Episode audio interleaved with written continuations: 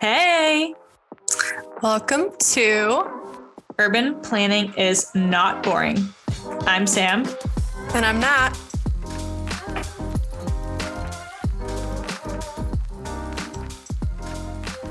Is it- Hi. yeah, okay. Hi.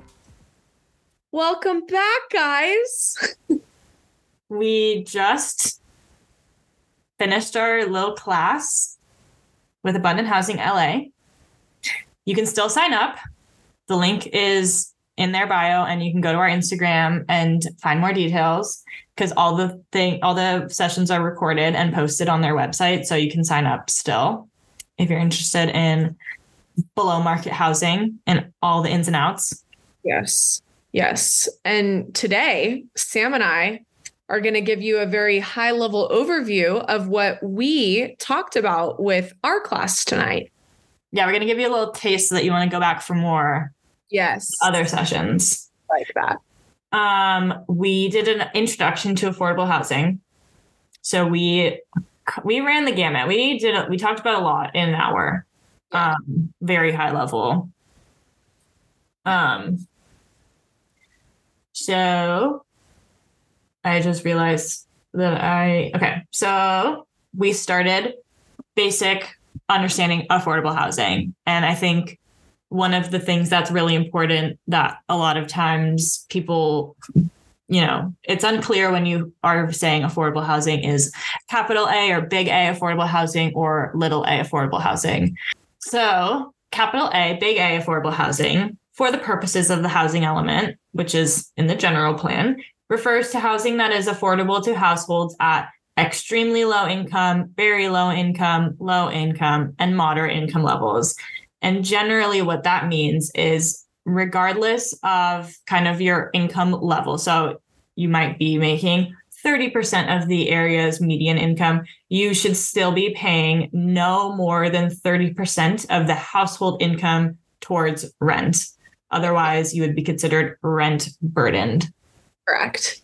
So, little a affordable housing is more similar to attainable housing or unsubsidized profitable housing developments that meet the needs of those with incomes between 80 and 120% of the area median income. So, when Sam and I are talking about being, you know, in kind of newly in our careers and we're making great money, but we still cannot obtain affordable housing. We're talking about little a affordable housing because we are spending a large share of our income towards rent, which is very expensive. Yeah. And you might be asking, what is area median income? And basically, what that is, is the midpoint of a specific area's income distribution. So if you took like algebra or whatever, you'd know like the median is the middle. And so there's all these different kind of tiers of kind of these brackets that define affordable, big A affordable housing. So acutely low income is zero to 15% of AMI. Extremely low is 15 to 30%. Very low is 30 to 50% of AMI. Low income, I don't know why it says lower, low income is 50 to 80% of AMI.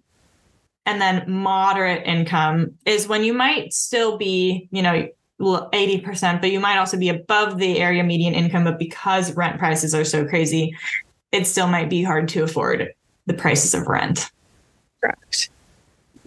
And I think we cannot. Mhm. Um,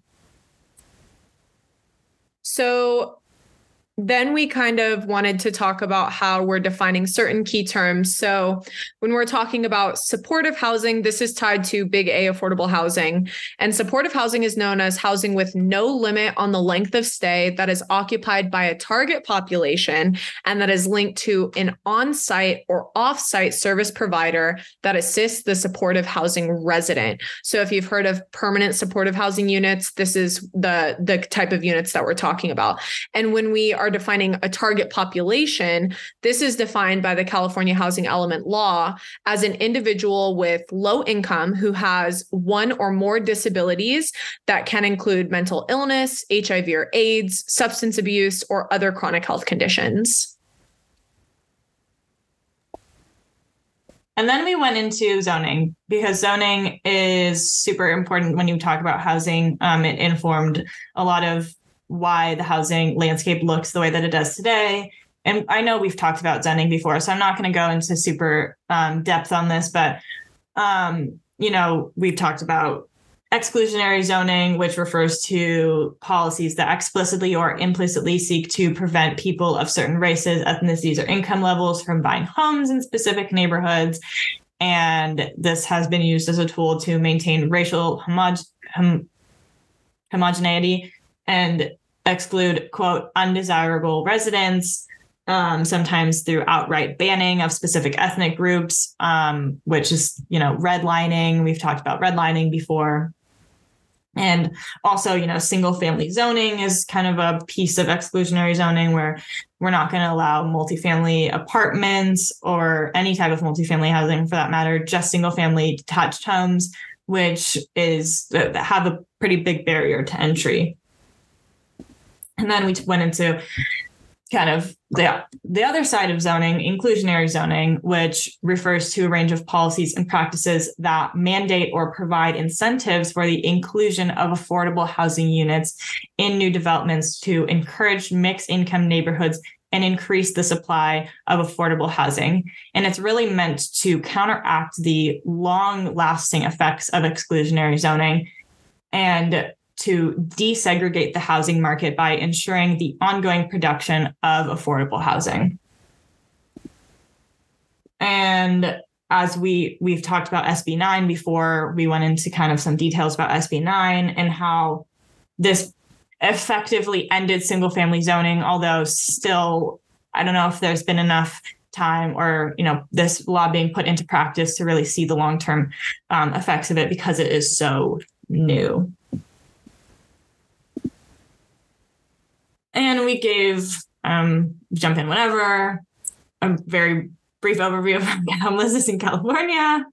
Yeah. So Yeah. So when we're talking about the homelessness kind of challenges facing the state of California or the city and county of Los Angeles, you know, California, as we all know and are very aware of.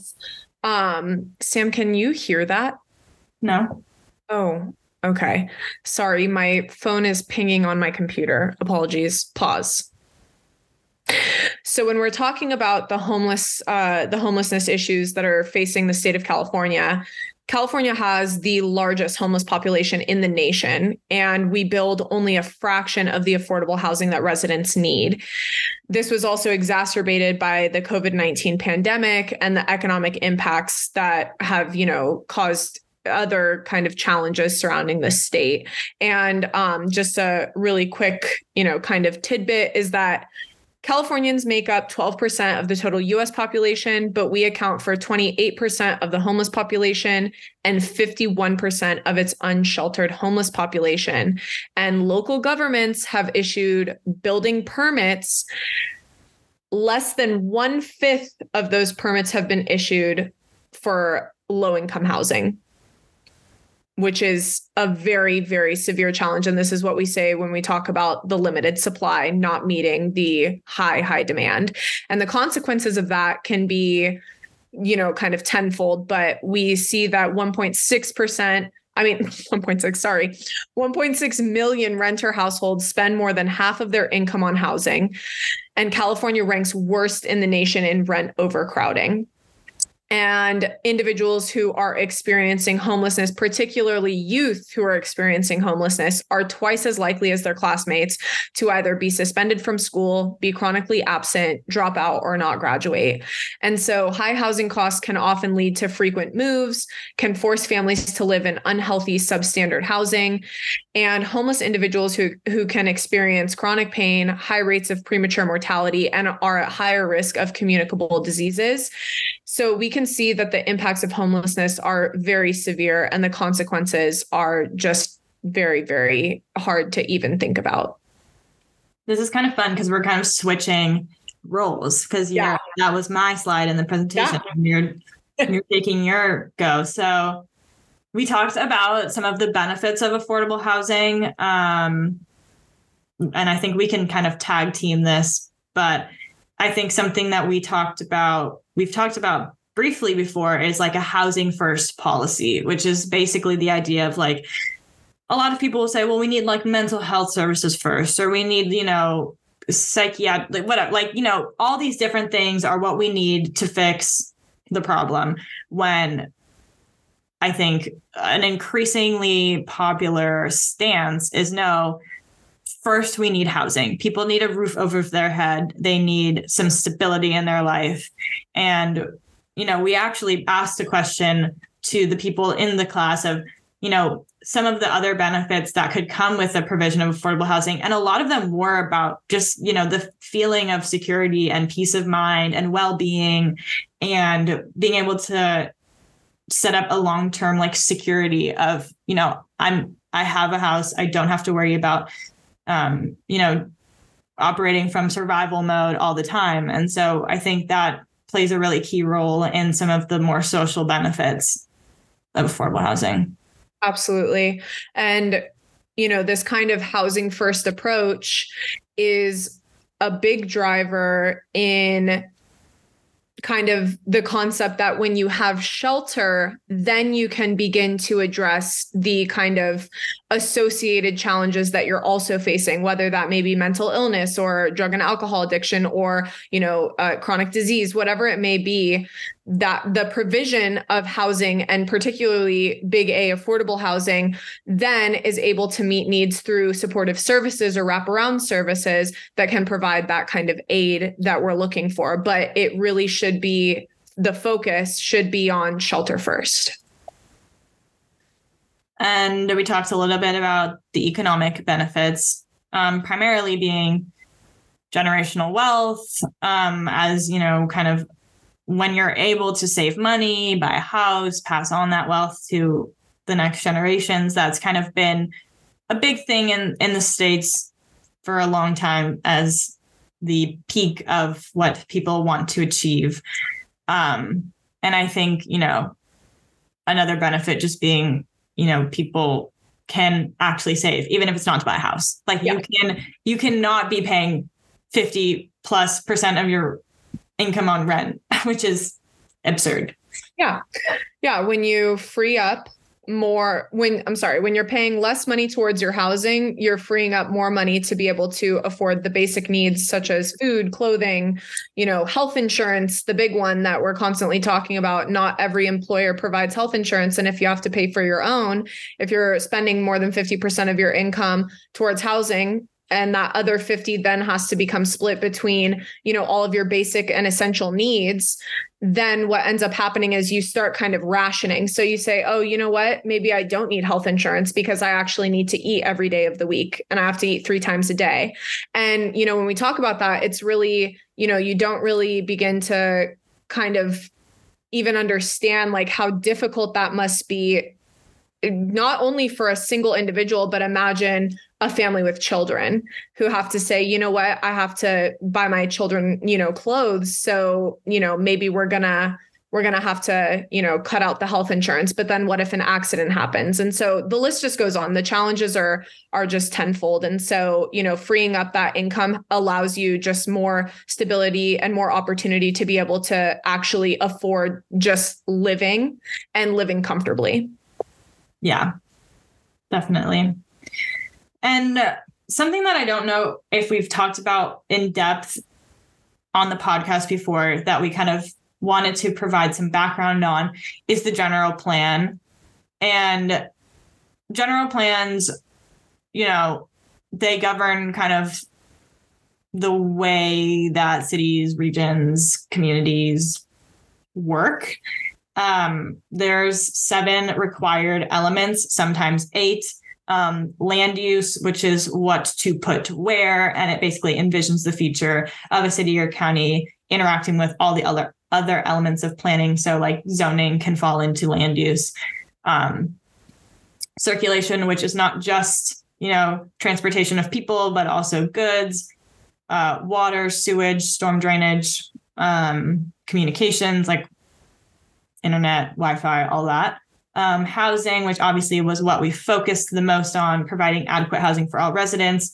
Um, and then there's some others like safety, noise, open space, and conservation often go hand in hand. And if a city or county has identified disadvantaged communities, they must also address environmental justice in the general plan as kind of an eighth element. And that often includes things like air quality. And this all ties in because of RHNA, which I know we've talked about so length. many times. Yeah. Um, yeah. So, yeah.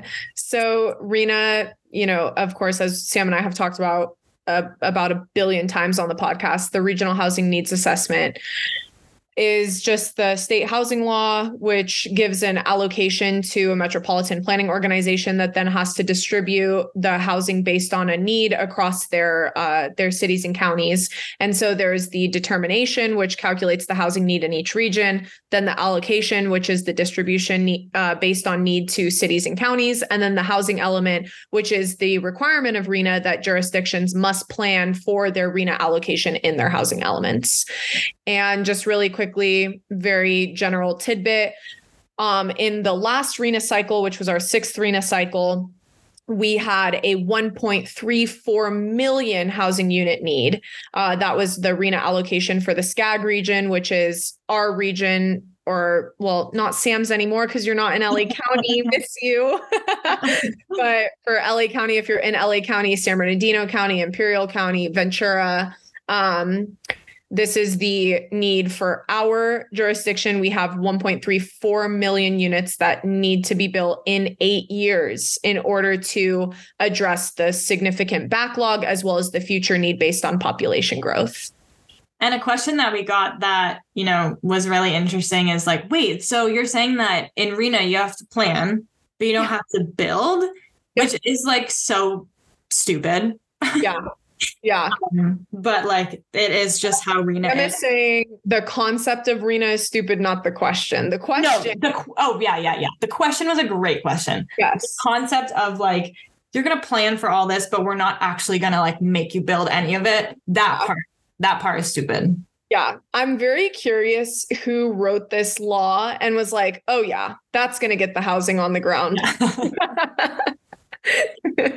uh, yeah. So, just moving on to um, the discussion around um, some kind of legislation. Sam, you know, really did kind of a deep dive on the amazing legislation that's been coming out in California, particularly, um, which is where we tend to often focus because, again, as Sam and I have addressed multiple times, we have, you know, the most severe housing shortage. Um, and so there have been multiple. And we live here.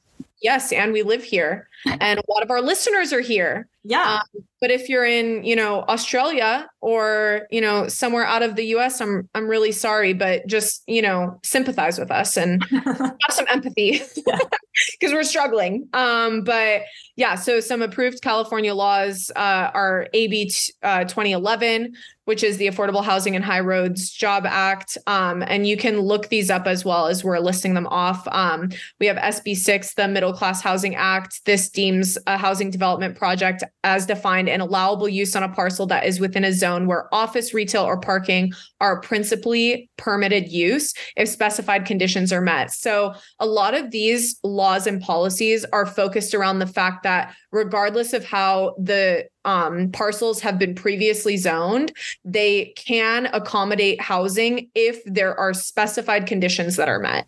Um, mm-hmm. and so that's a very interesting kind of concept because rather than having housing built in areas only zoned for multifamily or single family housing we're now saying hey you know what? If there's a commercial space or you know that's vacant like uh, we're seeing shopping malls now being transformed into multifamily housing. Um, or if there's a vacant parking lot if certain conditions are met you can put housing on this parcel. And that's an amazing concept because that really then opens up the supply of land so that we can start building more housing um, and then SB9, as we have talked about so, so many times, which again is just being able to subdivide your lot and put up to four units of housing. And there is quite a lot of laws in California in the pipeline, particularly focused on housing. Um, SB 423 basically extends the provisions of SB 35 which um, helps to ensure that um, construction of new affordable and mixed income homes is accelerated, particularly in the places that they are most needed. Um, SB 35 was scheduled to sunset in the coming years. And so this is just trying to get ahead of that and like extend that date so that this is this is still in effect. Um, AB 1633 um, aims to end the inappropriate abuse of the California Environmental Quality Act or CEQA, CEQA, CEQA jurisdictions that attempt to block new housing developments that have already been found in compliance with local and state land use and environmental regulation. We did do an episode about CEQA, and since then I have learned a lot about CEQA and know the ways that no better know the ways that it can be a helpful tool and a hindrance. And so I think that this is really interesting that it's commenting kind of on a law that we already have in place and the ways that that can be negative. And then AB 976, which I thought was interesting because I actually didn't know that this was not something that was permanently allowed, but it will permanently extend the ability of property owners to build affordable rental ADUs. Um, and these three are among uh, many others. I just kind of picked three, but they are all enrolled, which means that the House and Senate have agreed. Hallelujah. Yes. And now it is just up to the governor to sign them. And he has a spe- specified amount of time that I don't remember. I believe it's a month. And these were all enrolled in mid September. So we'll okay, see. Gavin, time's ticking. Let's go. Yeah. Um, we've talked about the builder's remedy before. So I'm not going to go into that. Yeah, Listen no, the entire episode. episode. Yes. Yeah. Go watch the episode, guys. Yeah. So we finally come to kind of the challenges that are associated with affordable housing development. When I say affordable, I'm talking about big A affordable. And as someone who has recently entered the industry of big A affordable housing development, I have been learning so many different things. And one of the biggest kind of challenges with just housing development in general even if we're talking about little a market rate et cetera is the land acquisition because the sale of land can be quite expensive particularly in more urban areas due to high demand and limited supply as well as the accessibility component of being in a more urban area. You have uh, access to different kinds of transit different amenities um, making the the cost of land increase. And so this is why we are often seeing that land is cheaper the farther away you move from from an urban center. And this is why we kind of see the large swaths of housing development, particularly single family housing development, happening in suburban areas, also known as bedroom communities. Um, so it, even moving past the acquisition of land, you know, there are the challenges uh, that come up, which are rising costs of construction. That includes material and labor costs. You know, they're constantly rising, and this is making housing development far more expensive to build. And it often becomes a very steep hurdle for developers to overcome because you know, in order to build a project, it financially has to pencil out.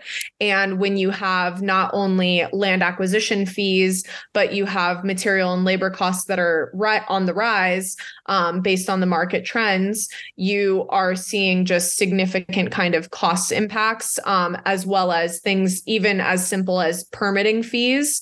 Um, kind of talked about how, you know, I I used to think that applying for permits for housing maybe included, you know, maximum five permits. But what I failed to realize was you need a permit for absolutely everything you do when you're in development. Um, and so it could be as simple as just pouring concrete over a one day period you have to get you know a specified permit for that and that permit can be quite costly and you know there are all of these associated fees with housing development so the cost impacts can be quite severe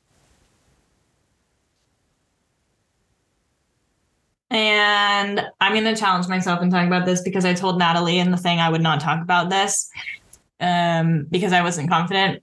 But this is a low stakes. I feel this is much lower stakes for some reason, even though it's still going out to people.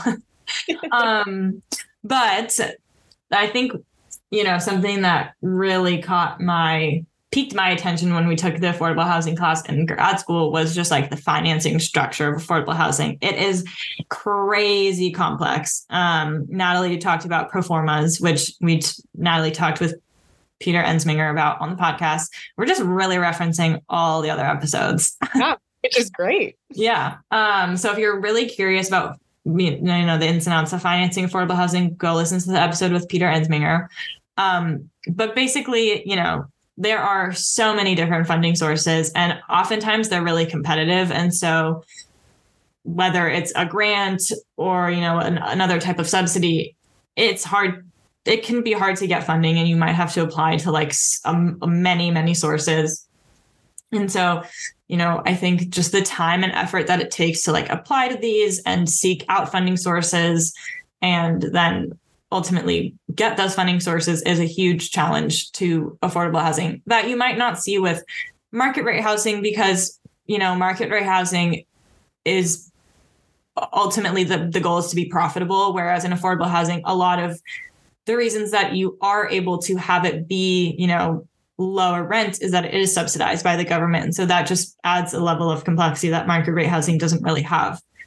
Um yeah. And so and then we you know we talked a little bit about some of the different types of financing sources like um, bonds LIHTC tax other types of tax credits grants state grants um, home program yada yada. And then we talked about regulatory hurdles which Natalie definitely has more experience in because I've never done this really, but just like the time that it takes to get all the permits and the funding sources, and then to like, you know, keep moving along, even though all you hear about is inflation and all the prices of everything going up. And so it's just like this hard thing that you have to juggle. Yeah. As with affordable housing development, you're also, um, you know, when you're applying for these various funding sources, they often come with very stringent uh, conditions that have to be met.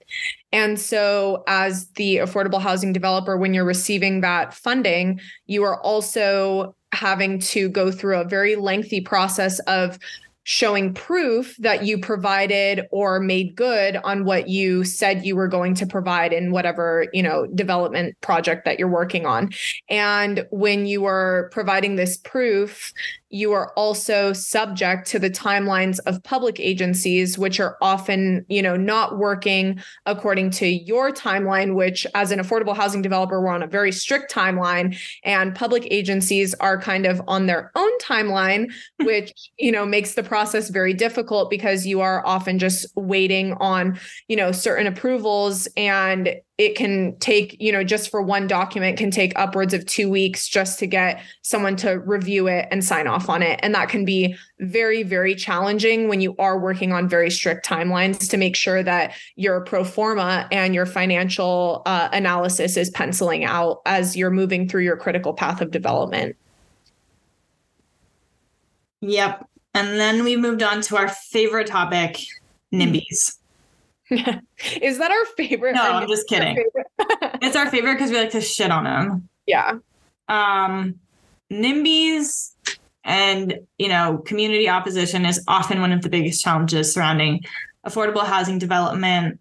Um, you know, there's a lot of negative stereotypes and kind of these narratives that surround permanent supportive housing, particularly for people who are or were homeless um, and even just like more general affordable housing and you know the quote people like that it attracts and you know whatever which is so backwards because when you think about how to get you know the quote undesirable people out of the situation that they're in it is giving them the basic needs that they that they have. So it's you know you want you don't want to see homeless people you know whatever. You don't want to see them on the street but then you also don't want to do the things that they would need to get out of the current situation that they are in so it's very backwards and i kind of wish that we had that i had thought about that when we were doing yeah. the presentation but we've we've gotten it out there now yeah hopefully people who watch the presentation and watch our class are like, oh, I want to listen to the podcast. And then they listen to this episode and they hear what you just said. 100%. Yeah. 100%. All And right. then, yeah, I'm going to pass it off because you're the expert. Oh gosh, the expert of funding. so, so when we're talking about funding sources for affordable housing, um, I kind of already alluded to this, but um, just more specifically, the California Department of Housing and Community Development, also known as HCD, provides various kind of grants and funding applications that developers can compete for. And often these grants and the funding is competitive, obviously, because the money is limited. And while often people say, oh my gosh, so much money is being, you know, dedicated to affordable housing. Well, let me tell you something. Affordable housing is not cheap to build. Um, and so the money really does uh, it, it's not long lasting i can tell you that. Um, and so these processes are quite competitive. So the grants and funding resources are released through something known as a notice of funding availability uh, which can be found on hcd's website and other various um, uh, websites across counties, cities, and and the state of California. Um, and so these applications, as I mentioned, are very competitive, and so the funding is limited, which makes the stakes extremely high for affordable housing development.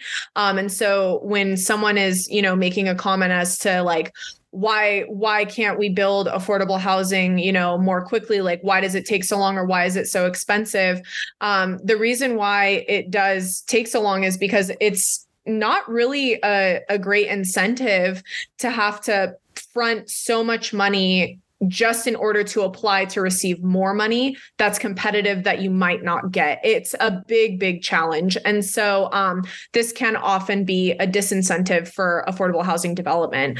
Um, but the state of california does also budget for affordable housing development as i'm sure you've read in the news and seen all over. Um, and so they release that money to state and local government agencies um, for affordable housing developers to apply for as well. So that's another resource um, for funding and then the holy grail of affordable housing development is the LIHTC program. And so the LIHTC program was created by the Tax Reform Act of 1986, and it's known as the Low Income Housing Tax Credit Program. It's offered by the California Tax Credit Allocation Committee, and it is probably one of the most important resources to affordable housing developers because this program facilitates both private capital investment with the development of affordable housing. And so essentially, what happens is developers receive tax credits for a project from the state of California that they can then sell to equity investors. Um, I said during the class, it's kind of like cash for credits. Um, and equity investors are very eager to purchase tax credits because these credits reduce both the federal and state tax liabilities, as well as reduce the overall tax burden on a corporation. So it's a huge incentive for equity investors to purchase these tax credits. Um, and it's a bigger incentive for affordable developers to say, hey, I'll sell you my credits, give me money because we need it. Um, yeah, so that was like a really brief rundown of kind of what we talked about. And I I would say if you're interested in affordable housing, um, and you know, I think it it's most helpful if you live in California, this particular class, because it is based in California. I would highly recommend signing up for it. Um, you know, if you can afford it, there are a lot of opportunities for scholarships and, and discounts. So definitely email. I'll put the the information about the course in the description, but definitely email um, the individual listed for you know help if if cost is a burden. I think we said that last time. Um, and yeah, it'll be a really good session. It's called Below Market Blueprint. Blueprint. Mm-hmm. Yes, and it's going to talk about all things affordable housing. Next week is focused on the housing element. And so, you know, we talked briefly about the housing element, and next week we're going to really dive in. So, well, not we, but whoever is presenting will be really diving in. Yeah. Um, yeah, just want to plug that. Absolutely. It's exciting stuff. It was a really cool opportunity for Sam and I to participate in this. So shout out to Abundant Housing LA.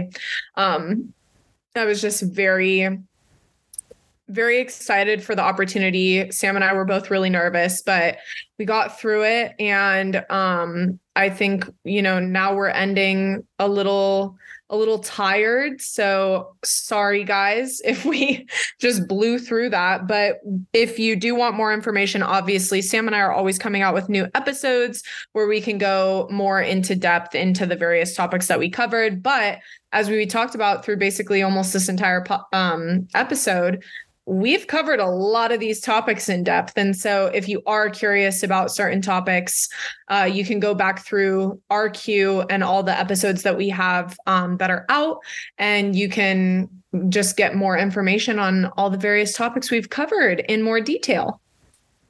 Yeah, seriously, we've covered a lot of those. So listen to all our episodes. Yeah, all at once, too. You have to do it in one day in one sitting. Thanks for tuning in. And now we're gonna go pass out. Yes. Because we're tired. Yes. We didn't even like we didn't even like check in with each other. We are just like, okay, let's do it. Exactly. I'm like, Sam, how are you? Thank you so much for listening. We really hope that you enjoyed this episode of Urban Planning is Not Boring. If you did, please remember to send us to your friends and follow us uh, wherever you get your podcasts. Remember, guys, urban planning is not boring. No, it is not.